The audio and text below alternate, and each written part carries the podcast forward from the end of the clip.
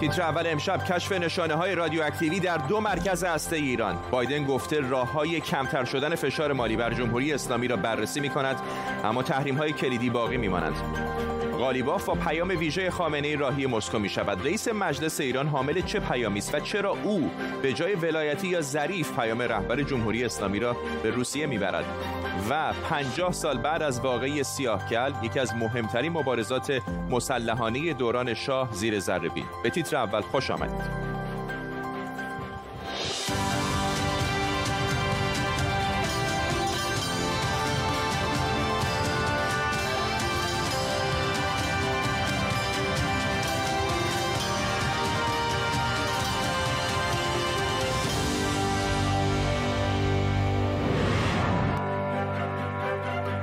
سلام به شما. بلومبرگ گزارش داده دولت جو بایدن در حال بررسی راههایی برای کم کردن فشار مالی بر ایرانه. البته بدون برداشتن تحریم های کلیدی اقتصادی و نفتی. راهکارهایی مثل حمایت از وام صندوق بینالمللی پول به ایران برای مبارزه با کرونا. همزمان جن ساکی سخنگوی کاخ سفید گفته توپ در زمین ایرانه تا به تعهداتش عمل کنه و ظریف هم گفته برای مذاکره با آمریکا در ایران اجماع وجود نداره. در طول برنامه به کمک تیمی از کارشناسان و خبرنگاران آخرین تحولات رو بررسی می‌کنیم. پیش از همه بریم به واشنگتن دی سی. همکارم آرش علایی از این شهر با ماست. آرش یکم بیشتر به ما بگو در مورد این گزارش بلومبرگ و نشانهایی که داریم از دولت بایدن می‌بینیم در مورد احتمال آسان تر کردن بعضی از فشارها روی ایران.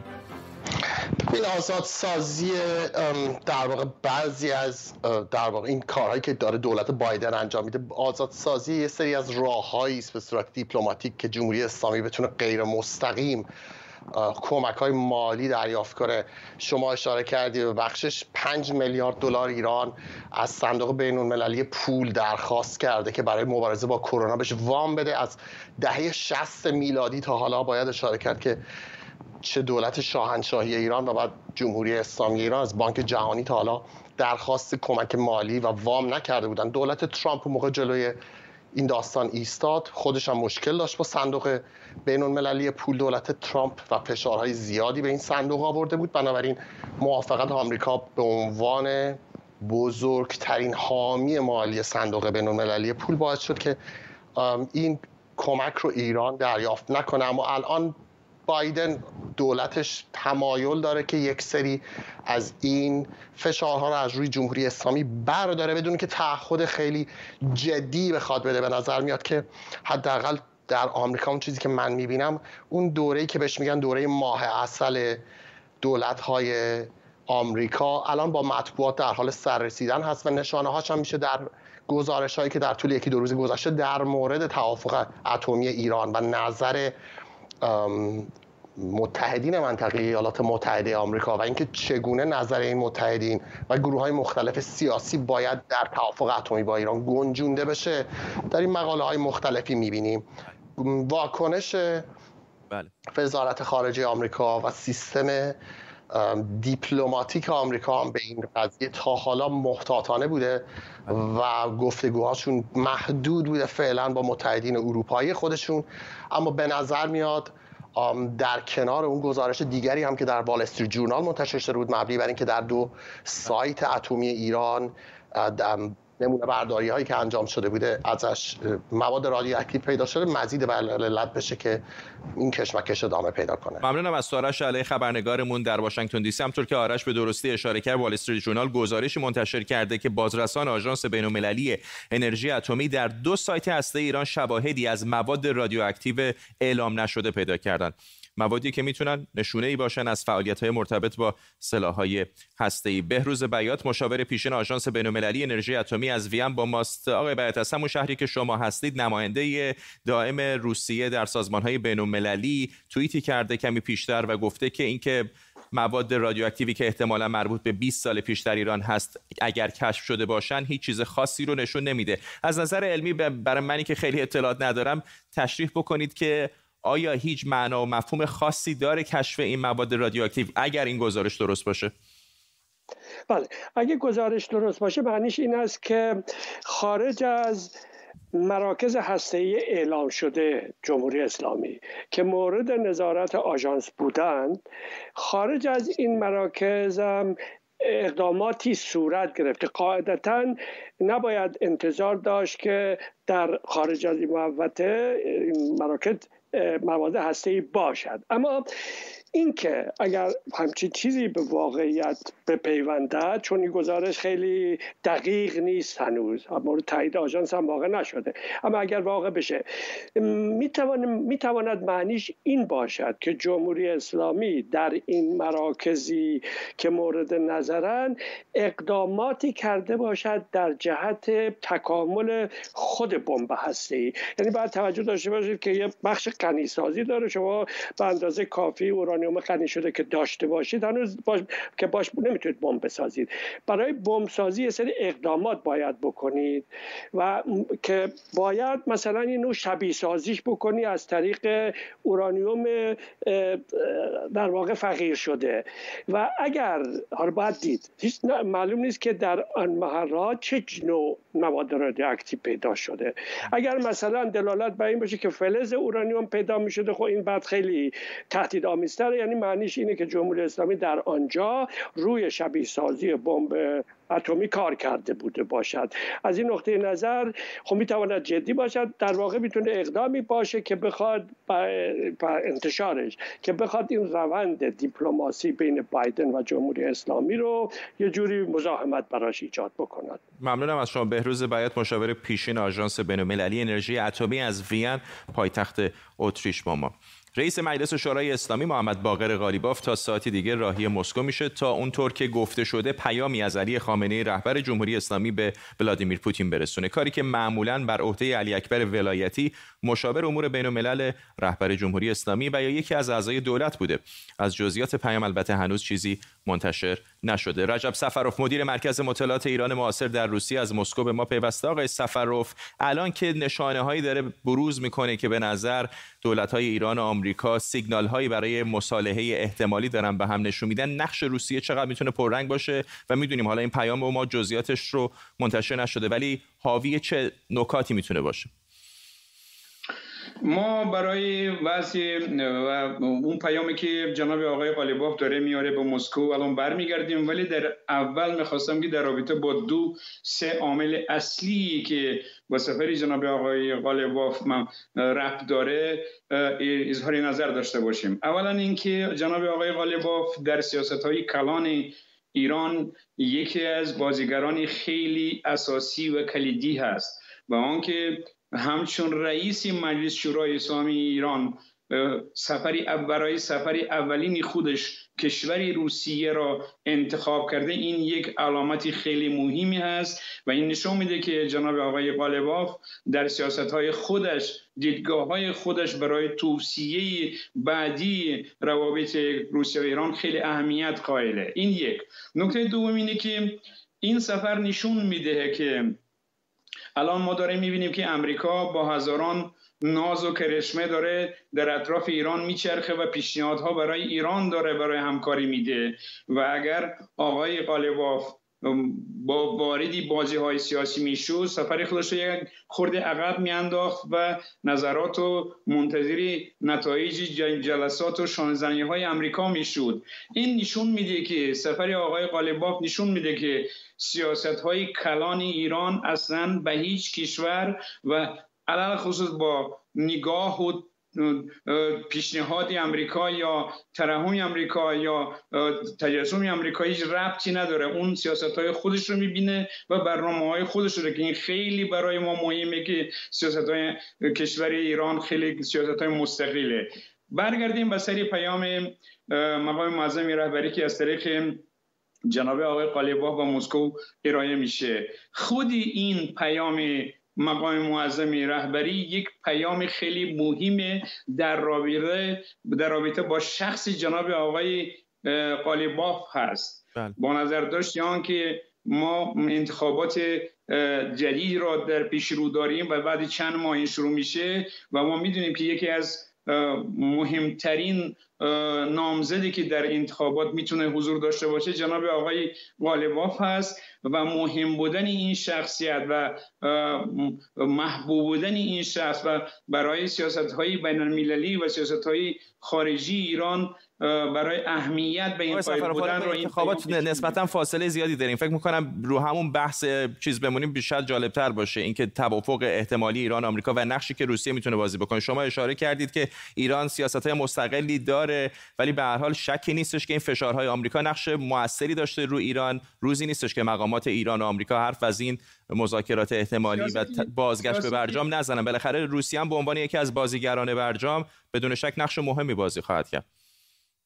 روسیه همیشه به اون اهمیت قائل بود که روابط ایران آمریکا و کشورهای دیگه برقرار بشه چون که اصلا این غیری منطقی هست که در چندین در چندین دهه این کشورها را رابطه خوب دارند. بنابراین روسیه همیشه برای آنکه این روابط برقرار بشه هم سهم کرده هم واقعا تمام خر... تمام انرژی خودش رو خرج کرده و برای برقراری رابطه ایران با کشورهای دیگه و برداشتن این تحریم ها تمام امکانات و توانمندی خودش رو برای این خرج کرده. چون که اگر این تحریم ها برداشته بشه برای بیزنس روسیه روابط اقتصادی بین روسیه و ایران هم خیلی راه باز میشه و امنیت جهانی واقعا خیلی هم خوبتر تامین میشه بنابراین. روسیه علاقمندی اون است که رابطه ایران با کشورهای خارجی علی‌الخصوص با آمریکا و کشورهای اروپا برقرار بشه سپاسگزارم رجب سفروف مدیر مرکز مطالعات ایران معاصر در روسیه از مسکو با ما نقطه عطف مبارزات چریکی در ایران به نظر خیلی ها رخداد سیاه کله. رخدادی که در خاطره ها ماند به حرکت، حرکات مسلحانه قوام بخشید و نقطه ارجاع فعالیت های مسلحانه بعدی شد. امشب رخداد سیاهکل رو در پنجاهمین سالگردش زیر ذره می‌بریم.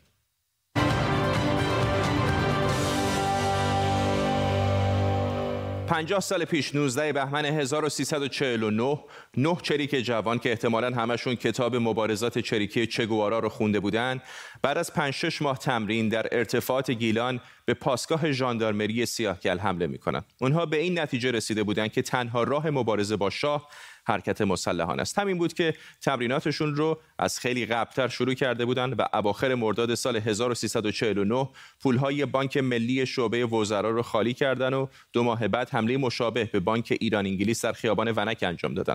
مقداری مهمات داشتند و با 80 هزار دلار پول سرقت شده مابقی اسلحه و مهمات مورد نیاز هم از عراق وارد کردند. 22 جوان در سه گروه گروه کوه گروه عملیات شهری و گروه پشتیبانی. 14 شهریور 1349 گروه کوه به فرماندهی صفایی فراهانی به گیلان میره. اسلحهشون از قبل لابلای درختها در جنگل پنهان شده بود. اما اینها کیان و چرا توی روز روشن در یک نبرد نابرابر می‌خوان برن توی دل یک حکومت؟ برای پاسخ به این سوال باید کمی به عقب برگردیم. 28 مرداد سال 1332 علیه دولت مصدق کودتا میشه. احترام حزب چپگرای توده به خاطر عدم مقابله و مماشات با کودتاگران از بین میره. فعالان سیاسی جوان از حزب توده دل سرد میشن. 1335 ساواک تأسیس میشه و فضا بسته تر بیرون ایران انقلاب چین به رهبری ماو سال 1328 پیروز شده. انقلاب مسلحانه کوبا به رهبری فیدل کاسترو و چگوارا هم سال 1337 انجام شده. جنگ های چریکی در جاهای دیگه مثل آمریکای لاتین و همینطور ویتنام ترجمه کتاب جنگ های چریکی اثر چگوارا به فارسی در آلمان و توضیحش در ایران و البته جنبش های دانشجویی در اروپا همه و همه منبع الهام جوانان شورشی شده بودند. اگر در برابر یک دیکتاتوری خشن مبارزه وجود نداشته باشه طبعا درجه خشونت اون دیکتاتوری بسیار بسیار فراتر از اون چیزی رو که یک مبارزه جریان داره پیش میره.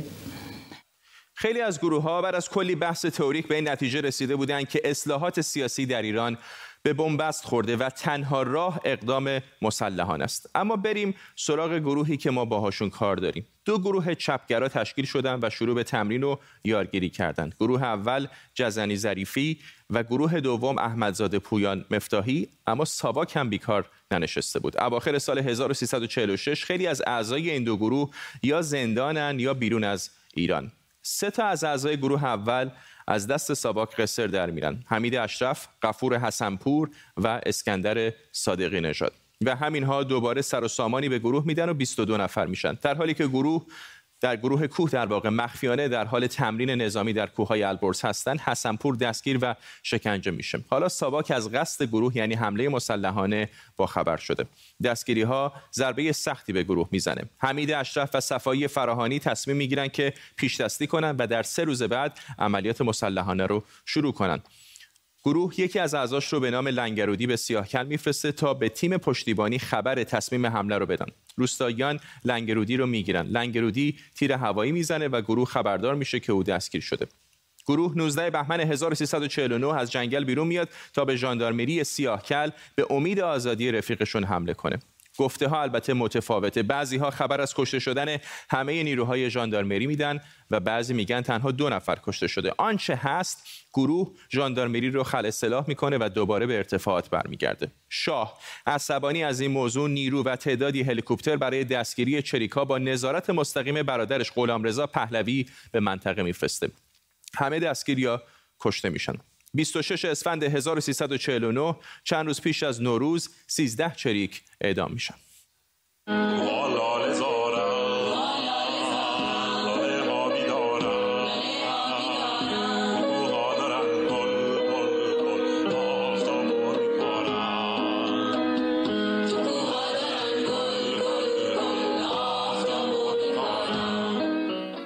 بخشی از سرود آفتابکاران جنگل بود که برای واقعی سیاهکل گفته شد و کمی بعد از پیش از انقلاب منتشر شد. اما چرا معمولا از واقعی سیاهکل به عنوان نقطه عطف نام برده میشه؟ مهمه که بدونیم واقعی سیاهکل اولین حرکت مسلحانه علیه رژیم شاه نبود اما شاید مهمترین اونها بود.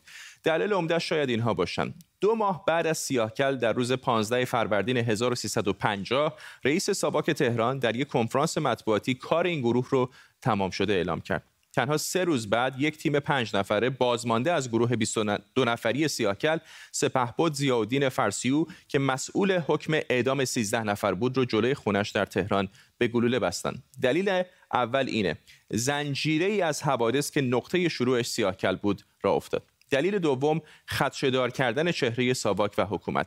عملیات چریکی به یک حرکت تبلیغاتی تبدیل شد. سوم، تشکیل سازمان چریک های فدایی خلق ایران و تئوریزه کردن جنبش مسلحانه سیاهکل که نقطه شروعی برای جنگ های چریکی شهری شد. و شاید از همه مهمتر این بود که اتفاق سیاهکل رژیم رو مستقیما به چالش کشید. یک کنش نظامی مستقیم که نشون بده امکان عملیات چریکی و ضربه زدن در یک نبرد نابرابر وجود داره. روح الله خمینی هم عملیات سیاهکل رو محکوم کرد. ساباک بعد از اون کمیته ضد خرابکاری رو انداخت و البته این اتفاق در فضای روشنفکری اون زمان هم تاثیرگذار بود. یک شنبه پنجاه سالگی واقعی سیاهکله. خیلی ها میگن سیاهکل توهمی بود که در عمل شکست خورد. عده اون رو آغاز حرکت های مسلحانه با اهداف سیاسی می‌دونن و کسانی هم هستند که رخداد سیاهکل برای اونها گشودن یک راهیه به سوی آنچه هنوز نیامده.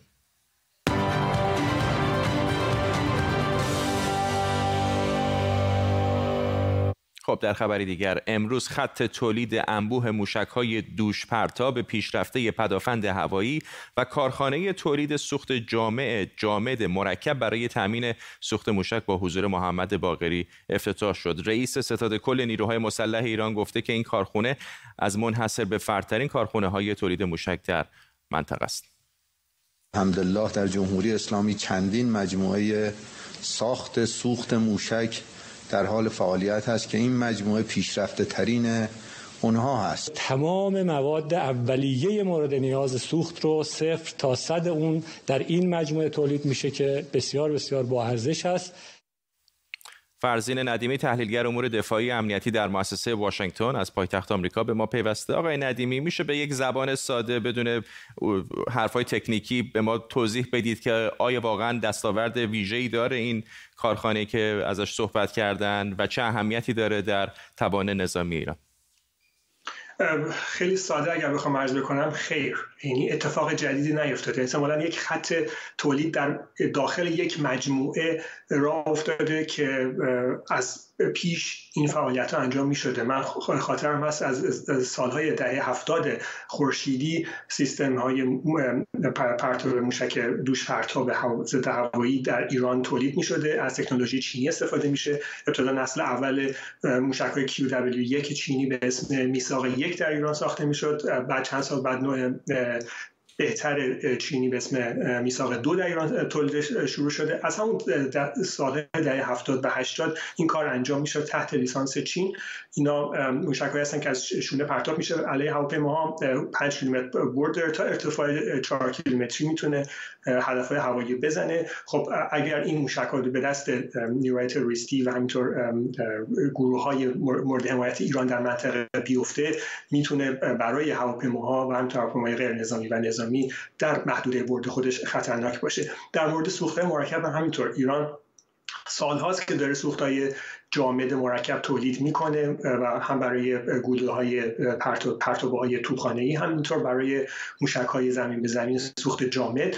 نمونهش هم سوخت های AP HTPV هست که سالهاست در صنایع شاید باکری ساخته میشه. به نظر من این رونمایی بیشتر جنبه تبلیغاتی داشته. ممنونم از شما. فرزین ندیمی تحلیلگر امور دفاعی امنیتی در مؤسسه واشنگتن از واشنگتن دی سی با ما. امروز هزاران نفر در میانمار در اعتراض به کودتای نظامی روزهای گذشته و بازداشت آنگ سانگ سوچی و بقیه مقامات دولتی به خیابونها آمدن و همزمان ارتش هم برای جلوگیری از سازماندهی تجمعات اینترنت رو قطع کرده و توییتر و اینستاگرام و فیسبوک هم فیلتر شدن. باز هم امروز و ساعتی پیش در تونس هم بزرگترین تظاهرات اعتراضی در یک دهه گذشته برگزار شد. همزمان با تظاهرات گسترده امروز در پایتخت تونس در سال روز ترور شکری بلعید فعال سیاسی سکولار و از منتقدان حکومت پیشین تونس نیروهای پلیس خیابونهای منتهی به مرکز شهر رو بستند. اما در موضوع دیگه شاید شما هم شنیده باشید که خیلی از کشورهایی که رهبران زن دارن عملکرد بهتری در مواجهه با بحران همهگیری کرونا داشتن. حالا علاوه بر گزارشی که بلومبرگ منتشر کرده آمار و ارقام هم این ادعا رو تایید می‌کنن. در حدود 25 کشور دنیا زنان رهبری دولت رو بر عهده دارن. البته رهبری حکومت میانمار هم که همین الان بهش اشاره کردیم تا همین چند روز پیش در دستان خانم آنگسان سوچی بود. یکی از مهمترین تحولات در آمریکا هم انتخاب کامل هریس به عنوان اولین معاون رئیس جمهور آمریکا بود و الان تیمی از اعضای دولت جدید آمریکا هم که هستن نصفشون زنن. اقدامات زنانی که در بالاترین مقام سیاسی کشورهای مختلف هستند در مقابله با کرونا در سال گذشته مورد توجه زیادی قرار گرفته. مثلا عملکرد دو کشور پیشرفته آمریکا و نیوزیلند در کنار هم گذاشته شده. بعضی روانشناسان هم میگن قابلیت های شناختی زنان برای ارتباط برقرار کردن همدلی پردازش اطلاعات و درک و حل مسائل می‌تونه نقشی کلیدی در رهبری جوامع و به ویژه در مدیریت بحران داشته باشه.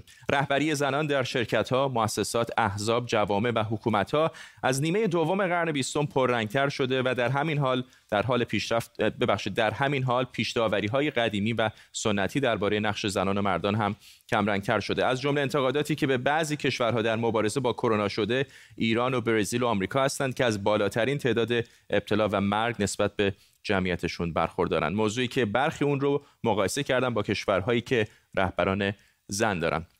در ایالات متحده هم ایالت که فرماندار زن داشتند تعداد جانباختگان کرونا کمتری داشتند و این ایالت ها محدودیت های سختگیرانه تری برای مقابله با همهگیری همهگیری کرونا وضع کردند موفقیت رهبران زن در حمایت از اخشار آسیب پذیر تقویت همدلی اجتماعی برای پیروی از مقررات و محدودیت ها باعث شده که در بحث مدیریت بحران کارنامه بسیاری از رهبران زن در برابر همتایان مردشون بیشتر بدرخشه. همکارم بهاره خداوندی اینجا در استودیو به ما اضافه شده و این تحقیق رو مطالعه کرده. چه میگن چه نکات جالبی درش هست چقدر علمی هست چقدر قابل اتکا هست.